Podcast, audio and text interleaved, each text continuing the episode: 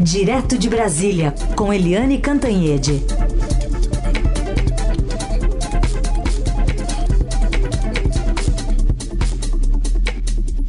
Oi, Eliane, bom dia. Bom dia, Heisen, Carolina, ouvintes. Bom dia, Eliane, bem-vinda para mais uma semana. Aqui na agenda do presidente da República pela manhã tem algumas conversas com a área da comunicação e aí às 10 tem ali uma reunião com o ministro da Fazenda, Fernando Haddad, presidente da Petrobras, Jean Paul Prats, e o ministro da Casa Civil, Rui Costa.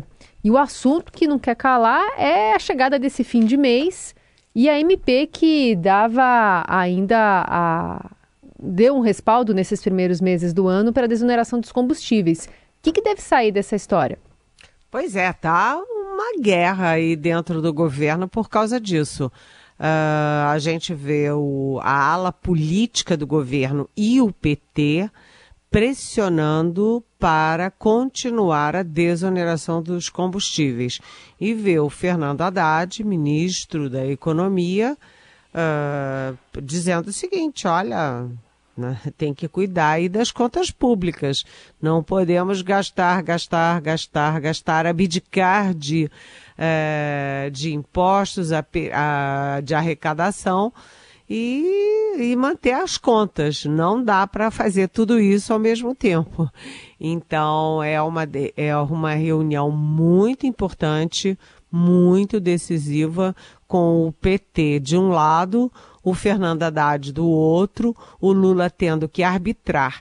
Então, quem vai ter um papel importante hoje são o chefe da Casa Civil, o Rui Costa, que além de ser do PT, foi governador de, da Bahia e, portanto, ele tem um pragmatismo na hora de olhar as contas, sabe que dinheiro não cai da árvore, sabe que você tem que ter contas é, que fecham, né? E o Jean Paul Prates, né? Porque o Jean Paul Prates, que é um especialista nessa área de petróleo, que é deputado do PT, que vai assumir a Petrobras, a presidência da Petrobras, tem uma responsabilidade enorme disso. Ou, ou seja, é, quem, quem vai ter que arbitrar é o Lula, mas as cartas na mesa são muito complexas, com muitos atores. E por que que está essa confusão toda? Porque se você é, acaba com a desoneração dos combustíveis, os combustíveis vão aumentar. A população vai ficar mal-humorada com preço mais alto e a inflação também aumenta. Então é um ajuste fino muito complicado e é uma decisão muito difícil para o Lula, porque aí é aquela história, gente, não tem quem fique satisfeito, né? De qualquer jeito, alguém vai ficar é, vamos dizer assim, de bico, né? Vai ficar mal-humorado. E atenção, o Fernando Haddad já perdeu duas, ele não pode perder a terceira, porque o Lula tem que sinalizar para o mercado que o ministro da Fazenda dele é forte, que o ministro da Fazenda dele tem, é, tem como bancar as suas decisões, tem como bancar o pragmatismo do governo. Então, o Lula né, a, a melhor aposta é que o Lula fique com o Fernando Haddad, porque ele não pode puxar o tapete do Haddad agora. Mas o Lula tem um lado fortíssimo populista e ele também está num contraponto aí com o Jair Bolsonaro nessa história. O Bolsonaro fez a desoneração dos combustíveis para alimentar a campanha dele à reeleição. Ele perdeu mas as pessoas ficaram felizes aí com o preço mais baixo nas bombas dos postos de gasolina.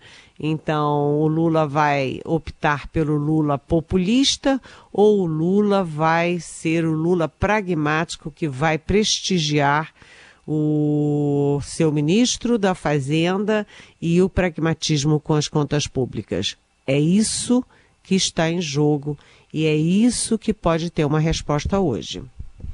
Aguardemos então, vai ser tema aí para futuras conversas. Conversa que também vai haver hoje, né, Eliane, do a, da autoridade americana que cuida do clima, o John Kerry, enviado do governo Biden, e vai ter encontros importantes aqui no Brasil com o vice Geraldo Alckmin e também com a ministra Marina Silva. Exatamente. Além disso, ele também deve conversar com o Luiz, é, o Luiz Figueiredo, que foi chanceler da, do governo Dilma Rousseff e que agora foi indicado como o representante do clima é, do, do, do governo e do Itamaraty. Então, o John Kerry tem uma agenda lotada. Eu achei interessante que ele chegou ontem e ontem estava um dia bonito em Brasília, um dia muito solar, nem muito calor, nem muito frio, mas muito sol. Muito bonito o dia ontem. Essa época do ano que chove em Brasília, Brasília também tá florida, né? É, muitos jardins, muitas árvores. Então ele tirou um dia meio livre ontem, o que eu acho importante, dar uma olhadinha na cidade do país onde ele está.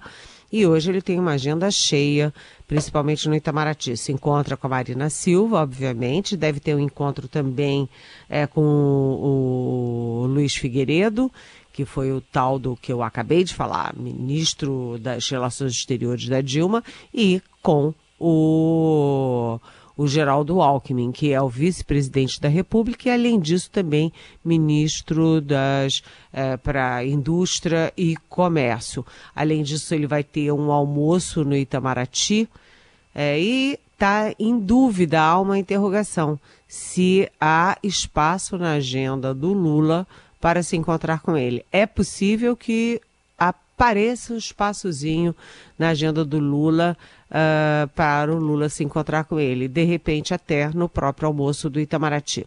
O fato é que meio ambiente é o ponto mais importante é, de negociação e de aproximação de Washington com Brasília, de Biden com Lula, de Brasil com os Estados Unidos. Então, é, é, importantíssimo, principalmente nesse momento em que a gente teve quatro anos de descaso com o meio ambiente, com os povos originários.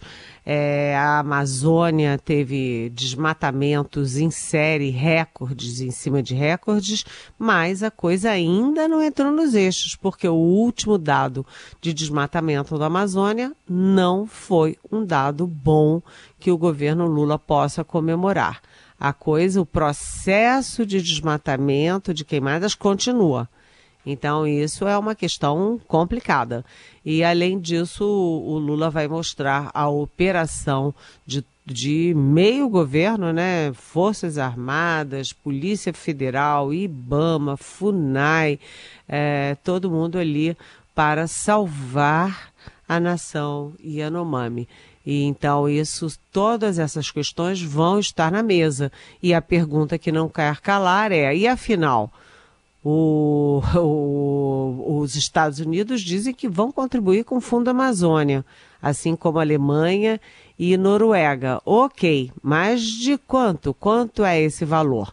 Né, a oferta original uh, dos Estados Unidos de 50 milhões de dólares, segundo a imprensa brasileira, foi considerada muito pequenininha, muito, vamos dizer, chinfrim, não foi aceita, não esteve no comunicado conjunto da visita do Lula ao Biden. Então é uma questão que continua no ar, sem solução e pode ter uma resposta agora. Vejamos. Eliane Cantanhede segue conosco para falar também sobre a atuação é, brasileira na diplomacia Estamos de olho especialmente né, nesse um ano da guerra é, da Rússia contra a Ucrânia. Brasil que está entrando, tentando ser um mediador desse conflito, Eliane.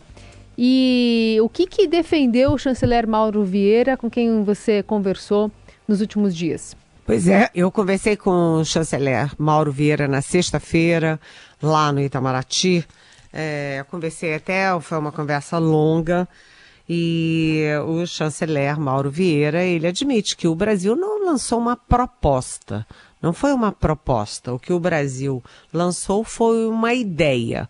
Né, quando o presidente Lula foi aos Estados Unidos, encontrou com Biden, lançou uma ideia de uma frente de países não diretamente envolvidos com a guerra para tentar negociar, primeiro, um cessar-fogo e, a partir do cessar-fogo, uma, uma negociação de paz, um armistício. Né? É o Mauro Vieira diz uma coisa que eu achei muito importante, que é o seguinte: sem a China não há uma solução. É importante ter a China, né? E ele acrescentou né? É preciso que os Estados Unidos e a China, que estão se estranhando, que estão numa guerra por hegemonia, é preciso que os dois é, busquem alguma sintonia na discussão sobre o fim da guerra. E quando você fala em China, você projeta aí a importância dos BRICS nesta negociação. BRICS são Brasil, Rússia, Índia, China e África do Sul. Ou seja, a China está dentro dos BRICS, pode é, criar os BRICS, segundo o chanceler, podem ser um ambiente confortável para atrair o inimigo número um do mundo, que é o Vladimir Putin né, o presidente da Rússia, o invasor da Ucrânia, para sentar. Hoje o Putin está isolado, tem nenhum apoio no Ocidente, né, e ele é, precisa ter alguma mesa em que ele possa sentar e ter algum tipo de acolhimento para conversar. Né? E então, assim como a China está no BRICS, o própria, a própria Rússia está no BRICS. Então, o chanceler brasileiro imagina que os BRICS podem criar uma situação confortável para o início de conversa uh, para as bases das, das negociações pela paz.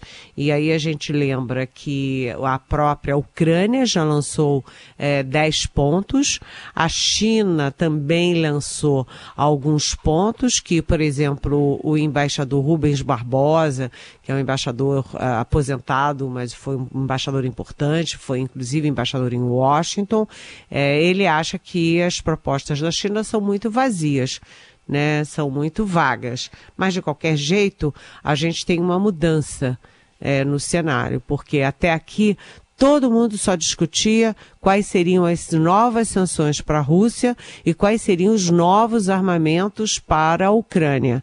E a partir de agora, a gente já ouve falar a palavra paz, a gente já ouve falar em cessar fogo, a gente já ouve falar em propostas na mesa. Então, é, é alguma coisa que vai se costurando devagarzinho.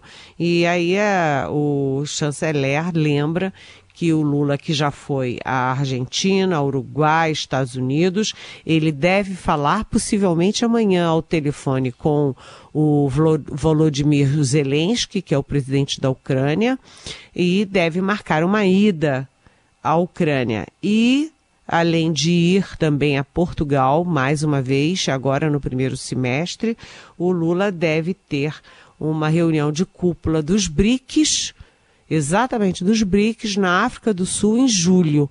Esse pode ser um momento em que o Putin aceite discutir alguma coisa. Agora, só achei muito, vamos dizer, muito forte e muito ousada a, a ideia do, do chanceler Mauro Vieira, porque ele admite sim é, que nas negociações entre aí uh, que Donbass, que é uma região que tem forte é, movimento pró-Rússia na Ucrânia, né, é uma reunião, é uma região separatista da Ucrânia, que Donbass possa ser é, temporariamente entregue ao controle da ONU, é, enquanto as negociações continuam. Essa é uma ideia que nem os Estados Unidos, nem a Europa e muito menos a Ucrânia admitem sequer ouvir. Eles são peremptoriamente contra, mas o chanceler brasileiro admite. Vamos ver como é que uh, o ambiente internacional reage a essa posição no chanceler brasileiro. Mas, de qualquer jeito, o Brasil está em campo. É, ele não tem é, tamanho, dimensão diplomática para liderar esse processo, mas tem sim é, uma dimensão capaz de participar desse processo. E outro assunto que não sai do noticiário, Eliane, é a crise humanitária do Yanomami, mas não só isso, né? Com as reações que têm ocorrido, agora teve um grupo até de garimpeiros que reagiu na semana passada à operação da, da Polícia Federal, do IBAMA, atiraram até contra uma base do IBAMA. Enfim, o governo também atento a isso. Sim, é, a coisa mudou de figura, né? Até aqui a gente tinha operações da Polícia Federal, do IBAMA, da FUNAI e do Ministério da Defesa, das Forças Armadas, portanto, para retirar os garimpeiros da região. Primeiro, para garantir que eles saíssem é, por vontade própria, né? ali com empurrão, mas por vontade própria. Depois, a decisão de expulsar os que insistem em continuar na região dos Yanomamis. É, mas a coisa complicou quando os garimpeiros armados reagiram a tiros contra é, bases do Ibama. Aí vira uma guerra. E aí complica muito. Complica a situação, complica qualquer tipo de negociação é, e o que era uma operação de retirada vira uma operação pode virar uma operação de guerra. Isso no momento em que as Forças Armadas agiam principalmente na logística. Quem estava expulsando os garimpeiros eram os outros órgãos, o, as Forças Armadas, o Exército, basicamente, é, e a aeronáutica estavam entrando com aviões para transportar uh, transportar índios, indígenas doentes, para transportar remédios, para transportar doações, mantimentos, é, querosene para, uh, para as regiões. Isso era questão logística. E agora, como é que fica? Ah, eu até ressalvo aqui que as Forças Armadas estão bem sobrecarregadas nesse momento, porque além de toda a operação lá em Roraima para retirada dos garimpeiros ilegais dos, dos, das reservas Yanomami, ah, ah, também Marinha e Exército e Aeronáutica também trabalham intensamente na crise, uh, que é uma crise é, ambiental, mas é uma crise humanitária no litoral norte de São Paulo. A gente viu o maior navio da Marinha atracado para tentar ajudar com lanchas, com helicópteros, com embarcações médias, enfim, todo mundo à disposição. E você viu também, é, todo mundo viu, é, os caminhões é, do Exército, os caminhões da própria Marinha, os soldados, todos ajudando na, na procura de corpos, na retirada de sobreviventes. Então, é, os militares estão muito ativos nesse início do governo Lula, o que é bom em vez deles estarem no noticiário só por causa de picanha, de prótese peniana, de Viagra e de salários absurdos, né? Uh, agora os militares estão é, sendo mostrados para a população brasileira como quem apoia as operações do bem, as operações para salvar os Yanomamis lá no norte, as operações para tentar salvar as vítimas, para recolher os corpos, para levar medicamentos ah, no, em São Paulo. Então, é, é a volta à normalidade. Aliás, uma decisão que foi tomada na semana passada foi de liberar aí a, aqueles 100 anos de, né, os, acabar com os 100 anos de sigilo para a decisão que passou a mão na cabeça do general, do então general da ativa Eduardo Pazuello, que participou de um ato é, político com, com o então presidente Bolsonaro. E o que ficou óbvio é que o Pazuello tinha avisado então comandante do Exército, o general Paulo Sérgio, que por fazer tudo que seu mestre mandava, assim como o Pazuello, foi promovido a ministro da Defesa. Um homem que tinha uma bela carreira, uma bela biografia, foi engolido pelo bolsonarismo. É isso.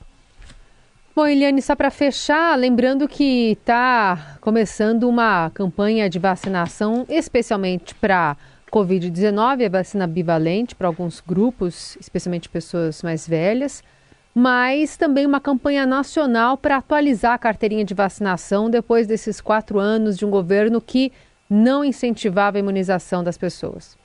Pelo contrário, né? Depois de quatro anos em que o governo trabalhou contra a compra de vacinas, uh, da Covid, só entrou nessa operação que acabou sendo bem sucedida por pressão da sociedade, por pressão política e por temer a força do João Dória, que era governador de São Paulo e que tomou a liderança, a dianteira na compra de vacinas e a toda ah, o processo de vacinação no Brasil ficou muito prejudicado. E isso prejudica as nossas crianças, a nossa população. E hoje vai ter um lançamento da campanha da vacinação com Lula presente, com a ministra da Saúde, Nízia Trindade, presente. O Brasil voltando à normalidade e voltando, portanto, à importância da vacinação. Seguimos acompanhando. Eliane Cantanhede, obrigada por hoje. Amanhã a gente volta a se falar. Um beijo. Beijo, até amanhã.